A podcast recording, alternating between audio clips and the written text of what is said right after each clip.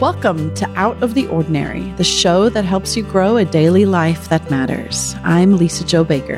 And I'm Christy Purifoy, and I'm really glad, Lisa Jo, that we checked the calendar before we recorded today's conversation, because these are the stories I needed today, and this is the hope I absolutely need for this journey. Yeah, thank you for trusting us, friends, as we step into the heavier conversations. Today, we recommend listening to this one when you have some time for reflection and maybe a mug of something warm and comforting. So get comfy. Here we go. Lisa Jo, you just taught me a new word for our podcast listeners, or for our podcast. I think it is a really good one. You just told me that I needed to start this episode by offering a cosification. Correct. Is that what you said? Cosification. Am I using that in the proper grammatical form? And I just looked at you blankly like, wait, what? What do I need to do? Cosification. But cosification, what that means, dear listeners, is that I've got my cozy sweater on. We invite you to settle in and to get cozy. We remind you that you are safe in this conversational place, but that today, because Lisa Jo and I looked at the calendar, and I'm so glad we did, we looked at the calendar to see when this episode would air, we realized that even though we felt like we just wanted to have a fun, light conversation, we had some funny stories we wanted to tell, we realized, given the day, that there might be some harder, even darker realities that we needed to talk about, which frankly really matches the dark gray clouds outside our windows right now. So we just want to let you know here at the beginning, that is what we're going to do.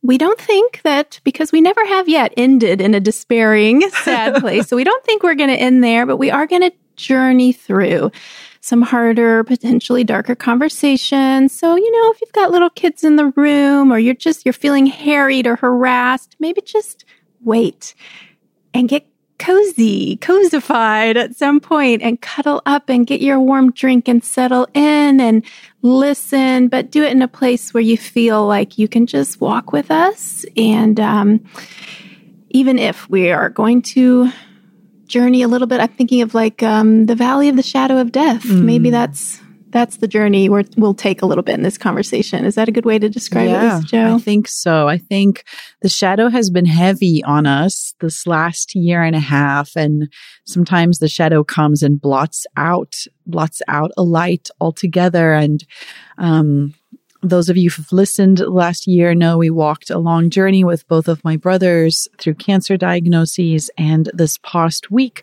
my father-in-law passed away. And I was talking to my brother, Joshua, and he just said to me, man, it just feels like there's death everywhere, Lisa Jo. His very best friend, his oldest friend that we've known literally since high school, who I was like at my wedding, at Joshua's wedding, and we've just known him forever. He has battled cancer the last 5 years, and we feel like he's likely entering into the last stages of that fight.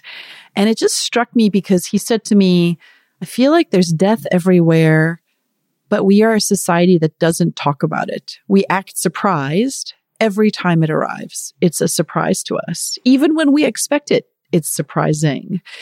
And I guess that's a bit of the conversation that feels appropriate on Ash Wednesday, which is a day that I think Christy will guide us a little bit through, but a day that actually one of the rare days we have where we pause to acknowledge the reality of death, and that in Scripture, the Bible does not shy away from the story of death, and so neither should we.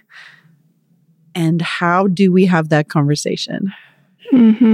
Yeah, so that, ladies and gentlemen, that, dear listeners, is the conversation that we felt like we should at least be brave enough to enter in, because I think you're absolutely right, Lisa Jo. This is It's like the elephant in the room, always, our whole lives. And how foolish if we are always trying to pretend like it isn't there, or like we don't think about it, or surprised, you know, when we encounter. And again, I remembered so recently, there's some funny cartoon movie that came out recently. I think it was called Puss in Boots. I'm not recommending it. I'm just telling a story. But I had to go see it with my youngest because the other siblings were seeing another movie that, you know, she was not appropriate for her to see. So I ended up in this cartoon show about a cat. And there's a character in there who I knew right away was the angel of death. And actually there was, you know, if you're at all curious, like once you got past the sort of frenetic cartoon energy, you know, there was a story there that actually was somewhat meaningful. Anyway, so this character is, I feel like now I should say, sorry, spoiler alert. But anyhow, this character is the angel of death. And I recognized him right away. But I was talking to my oldest child, who is really an adult, and she had seen the movie too. And she liked it. And she was like, Mom, weren't you shocked? Weren't you surprised at the big reveal when we realized that he's not just a bounty hunter, but he's like death? And I said, no, was I supposed to be surprised? Oh, English professors all over the world ruining story reveals for their children. I was like, that's me when I watch movies with my kids all the time. They're like, stop spoiling it. Yes. I was like, no, I recognized it right away. I mean, he was wearing that hood. There were lots of, you know, clues.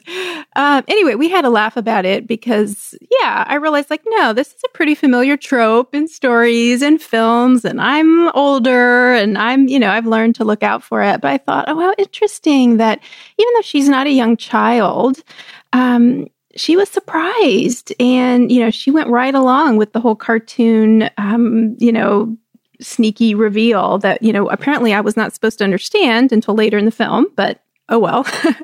But yes, I think culturally, we might in so many ways be staring at the angel of death or in the presence of death and just doing our darndest to not see and not understand.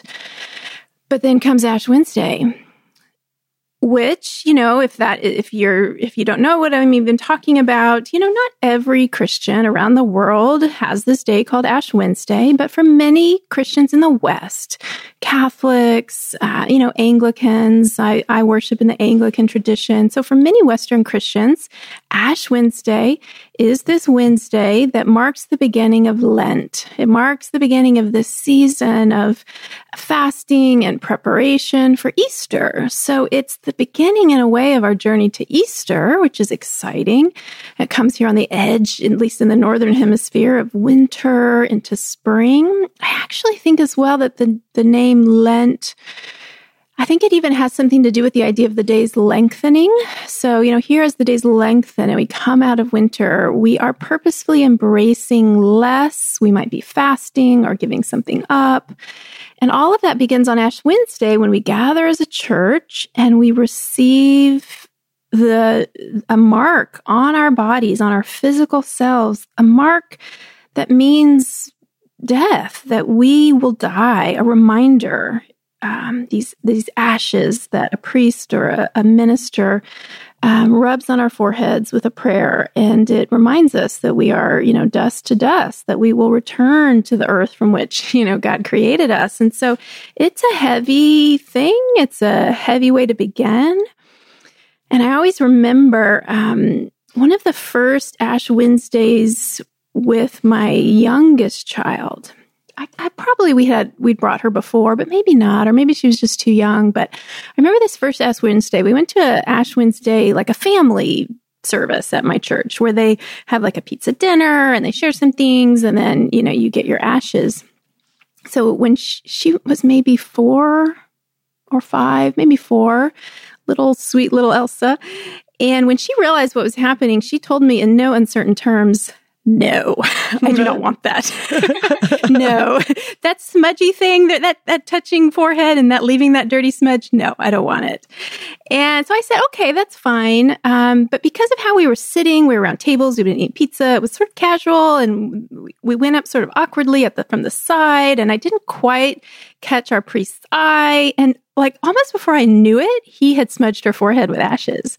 So I felt bad because, you know, she was like, no, I hadn't wanted it, but But then what surprised me was just the sight of it, like her beautiful little tiny girl face, her pretty little forehead, and then this like black mark, which is given in the mark of a cross. But, you know, if you're a wiggly 4-year-old girl, you just get more of a smudge because you're moving. So she just had this smudge of black, like ugliness on her beautiful little forehead. And I was really taken aback. Someone who'd been observing Ash Wednesday for years, who'd had that smudge on my forehead many times. I was surprised at just like how much it bothered me, like how much I wanted to like wipe it off, just wipe it off. Like, no, not her. Me, sure. Yes. Other people, sure. But not her, not my child, not someone so young, not someone with so much life in them. To see them marked that way with death was really intense. So I've often returned to that thought and maybe even tried to put myself in her little shoes, you know, to say, no, that really is me too. It's hard to accept our mortality. It's hard to think about it. It's hard to wear it like a dirty smudge on our foreheads. But that's the invitation of Ash Wednesday.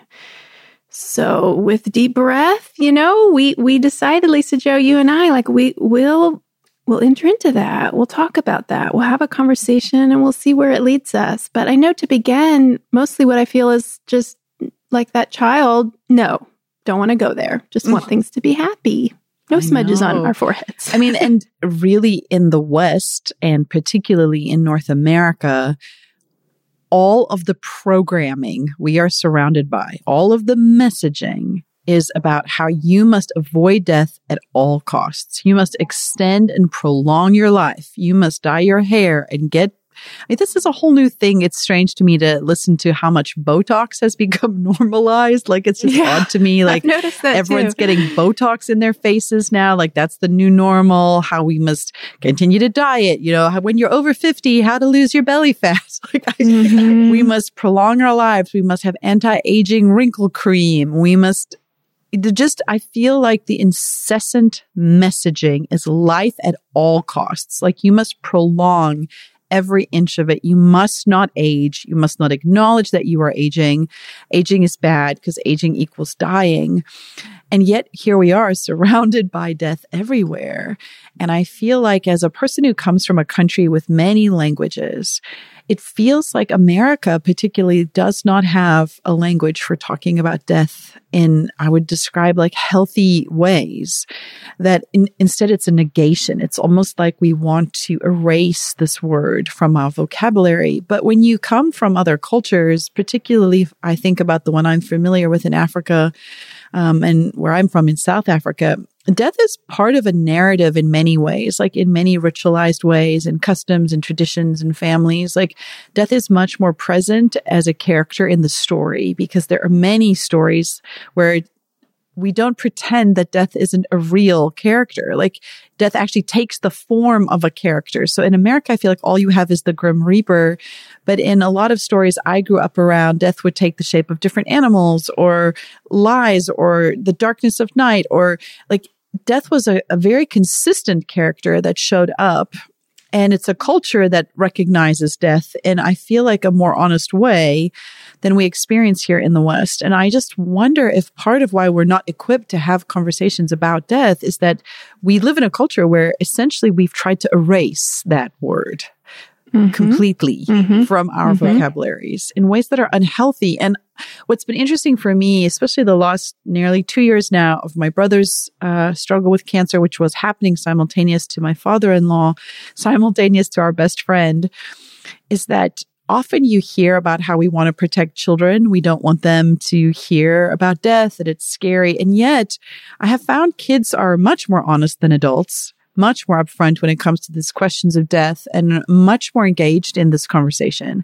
They have a kind of innocence that protects them maybe to be able to just ask questions without knowing these are taboo or you shouldn't be allowed to talk about this. And our kids have talked a lot about death the last year and a half, a lot about it, a lot about cancer, a lot about your body and what happens, many, many conversations. And in so doing, it's been like reclaiming into our language as a family this conversation about death and about what does a good death look like? Like, because I think that is something we don't talk about a lot. Like, what does it mean to walk with those who are dying? What does it mean to walk them all the way home? Like, how do we do that? How do we embrace that? How do we as believers take seriously this idea that death has lost its sting? Like, it still comes, but the sting has been removed. What is that conversation like for our kids? And I think that's been a lot of what we've been walking through this last year. And I've been surprised to discover children are just as capable, and they are able to sometimes offer you perspectives that you haven't considered yourself, and that your faith somehow has sanitized in a way that, I don't know, kids are able to just kind of dig in. Mm-hmm. Mm-hmm. Yeah, that is a gift. And we know Jesus invites us to be more like the kids. So Are we paying attention? Maybe one thing that makes these conversations hard to have and hard to live out. I know, I think in our culture, but just personally, I think most of us like things that we can understand. We like things that we can kind of organize, like put in certain categories. Like, I know what this means and I organize it here. But the thing about death is that it is contradictory and complicated. Because on the one hand, it is our enemy, and it is the ultimate enemy of us, of good creation, of God. It is the enemy. And yet, because God is who God is and is so powerful, it is an enemy that God can use. The seed dies and we get food and life, right? You know? And so we see that too. We speak of death in metaphor sometimes because I think we're recognizing that death is, yes, maybe this final physical thing, but there are other kinds of deaths. There's more spiritual deaths. There are maybe, just as we grow as humans, there are dreams we let die or we see die. Maybe we don't let them die. We see them die, and we are left, in the aftermath of a dead dream or hope or longing or identity that we had, a life we lived, and we see it die. Like, death operates in all these levels, and it's so complicated that I think, understandably, it's just hard to journey into those waters.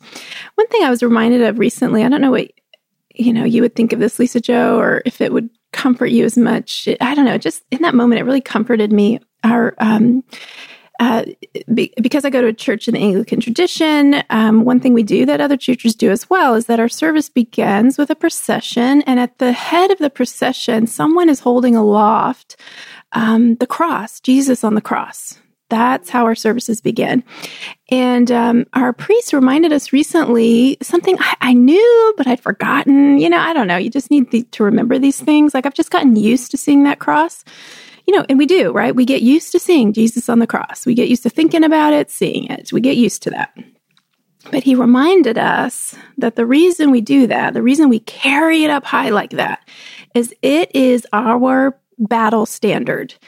Like an army going to battle holds up the sign of its king, its kingdom, its power, its, why should the enemy tremble? Because look at us holding up this sign of, Caesar or whoever, Alexander the Great. But we hold up Christ on the cross. We hold up his death, the death of God, the death of the one who gives life to everything. That's what we hold up as we march into battle, essentially. This like banner of our victory, really.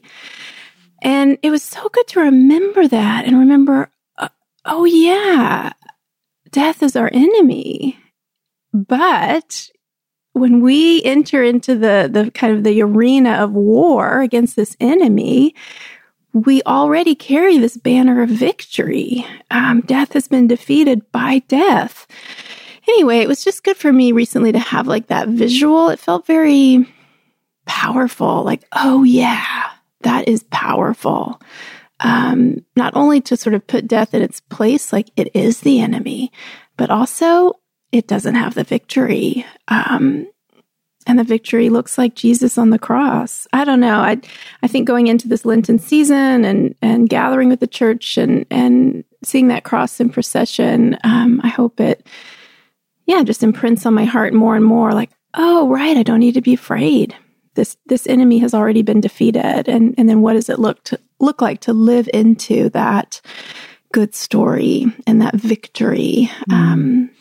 And I think you know us well enough, listeners, to know, like, you're not, if you're hoping for, like, the 3-step plan to, like, handle conversations about death or feel better, like, sadly, you will not get that from us. You will get lots of stories and quotes and ideas for thinking about death, but we don't have a one-size-fits-all template to add to this.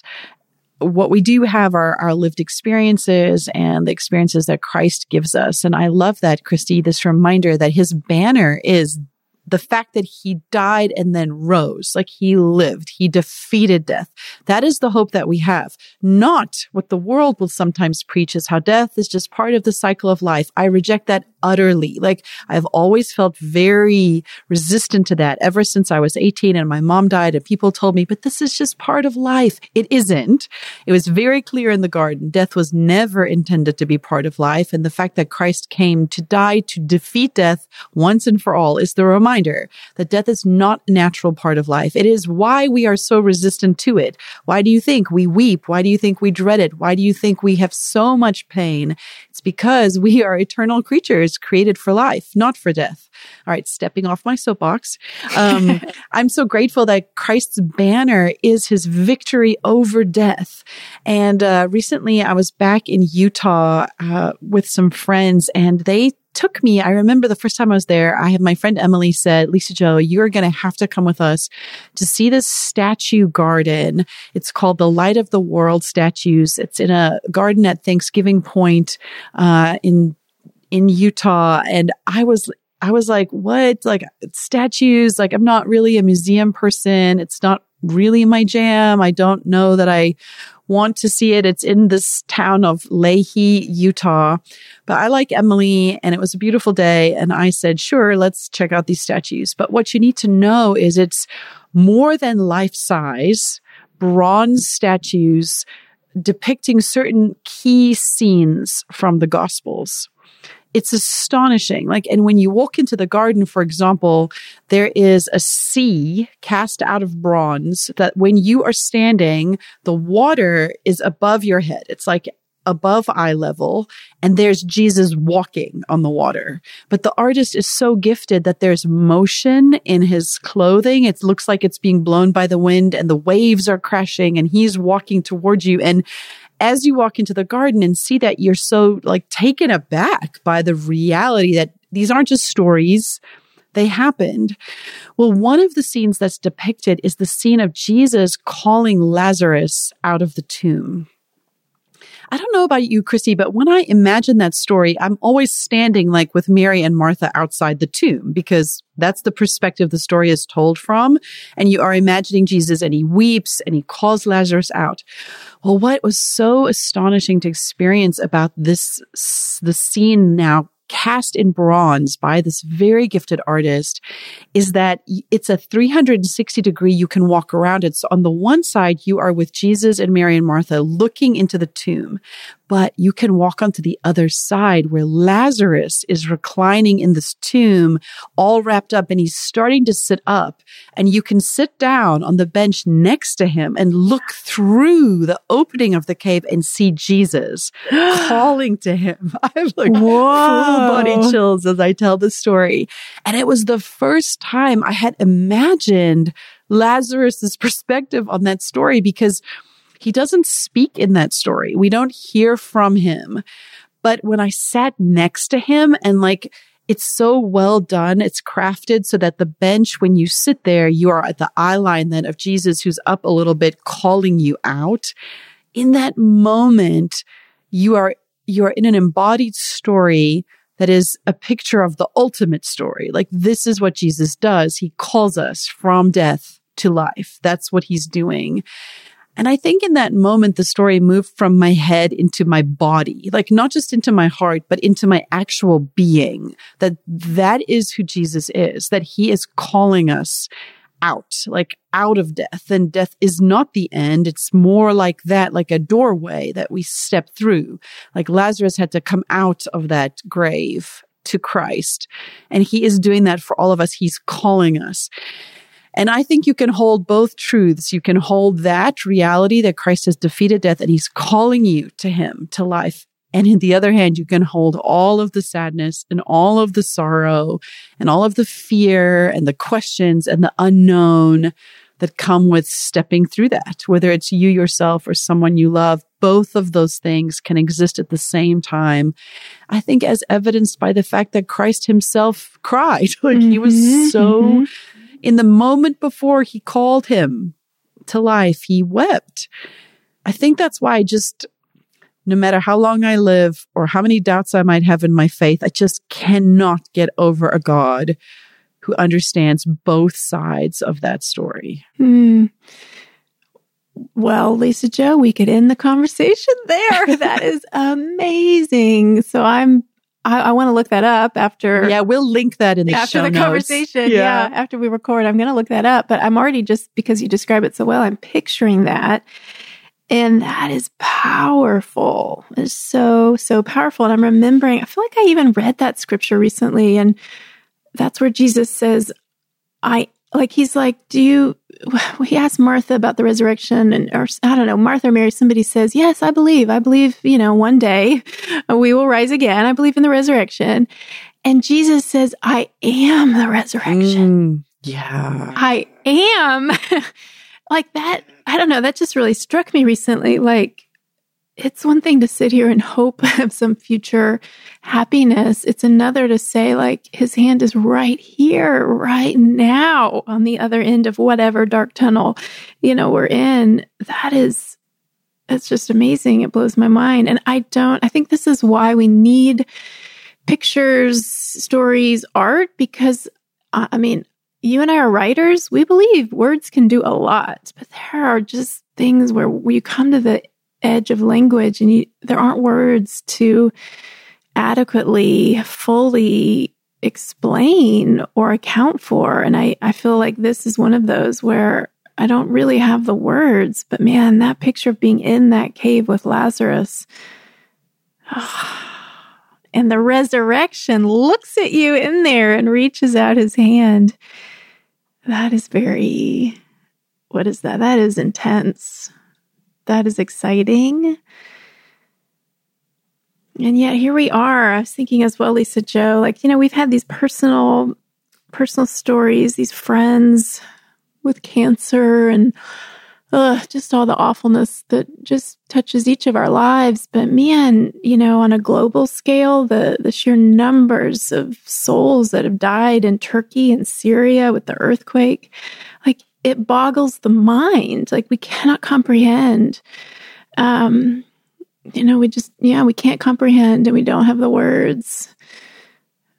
But it helps a lot to look at Jesus and to hear him say, I am the resurrection, and I'm here. I was thinking also, I often talk, and we do in Christianese, we talk about the second coming. Jesus came and he will come again. Like that is language I use all the time. Second coming, come Lord Jesus. But I was reminded recently that in scripture, we hear the phrase glorious appearing, because Jesus is here. Like he never left. Yes, he will return in fullness as our king, but it's not like he's gone. We don't believe that. That's not what scripture teaches. It's not what the church is taught. We don't believe that. And so the language I feel like I want to use more consistently now is not second coming, he's coming back, he'll return. It's he will appear. Oh, because the truth is we don't see him the way Lazarus did, yes. And that's hard. Yes. But he is here. The resurrection and the life is here, present, active with us, reaching out that hand. But at the same time, man, I look forward to the appearance of that face and that hand and that voice. But I don't know. That's just a distinction I've been holding on to that helps me remember. Like he's not just out there off somewhere. He is still here. He never left. He said he wouldn't leave, and he hasn't left. think I really needed that reminder today that when we walk through the valley of the shadow of death, we don't walk alone, that he walks with us and he's been there before. I think, wow, I'm weirdly just connecting those dots for the first time. Like we walk that valley and he says, I know it. Like I've walked here and it's safe and you can come with me. I went ahead of you and there's no bad guys waiting for you. Like you're okay. Like you're going to make it. It's okay. Like no matter what is in this valley, you don't have to be afraid because I have walked through this valley first and I've made sure that you're going to come through it. Mm-hmm. That is hope. And I think this week when I have those ashes on my forehead, that's what I'm going to be thinking about this time, not just about my own mortality, but about the fact that Christ walks the valley with us and that he has walked all the way and he's turned the lights on and there's not a shadow anymore and he is the light and it's bright and there are floodlights now and he is like holding your hand as you walk and hugging you and wrapping you with a blanket and like, he is there. Yes, like in every possible way. Yes. He's in the valley with us. And gosh, I always wonder where these conversations will end. And I needed that so much this week. And I will be holding on to that for a long time to come, my friend. Yeah, me too. Me too. Oh, I love that image of like, he's gone all the way and turned on the lights. And to remember as well that we're at the beginning. Mm. Ash Wednesday. It begins with ashes, but that's just day one, really. Yeah. That's just day one. Yeah. So start there. It's a good place to start. It's a necessary place to start rather than, you know, what we talked about earlier, the hiding and the forgetting and the ignoring and the compensating. We start there with the ashes and we acknowledge. But that's just day one. And it's a journey. And we know where we end up in this life. And in these days, we land on Easter. And the whole Easter resurrection season. But that is true in every sense. That is actually where we're headed. And that's such good news. So yeah, it's funny. I told you before, I'll share this with our listeners. Before we started, we just felt like, wow, okay, so here we go, heavy and hard. And I said, but you know, Lisa Jo, even though I don't know where we will end up or where this conversation will take us. I do find that when we sit down to talk and share and just be honest as friends, somehow the Holy Spirit spark that sparks in where two are gathered and within relationships and friendships always does lead us to a hopeful, encouraging place. And that has happened again. And I'm grateful. Grateful for you too, friend.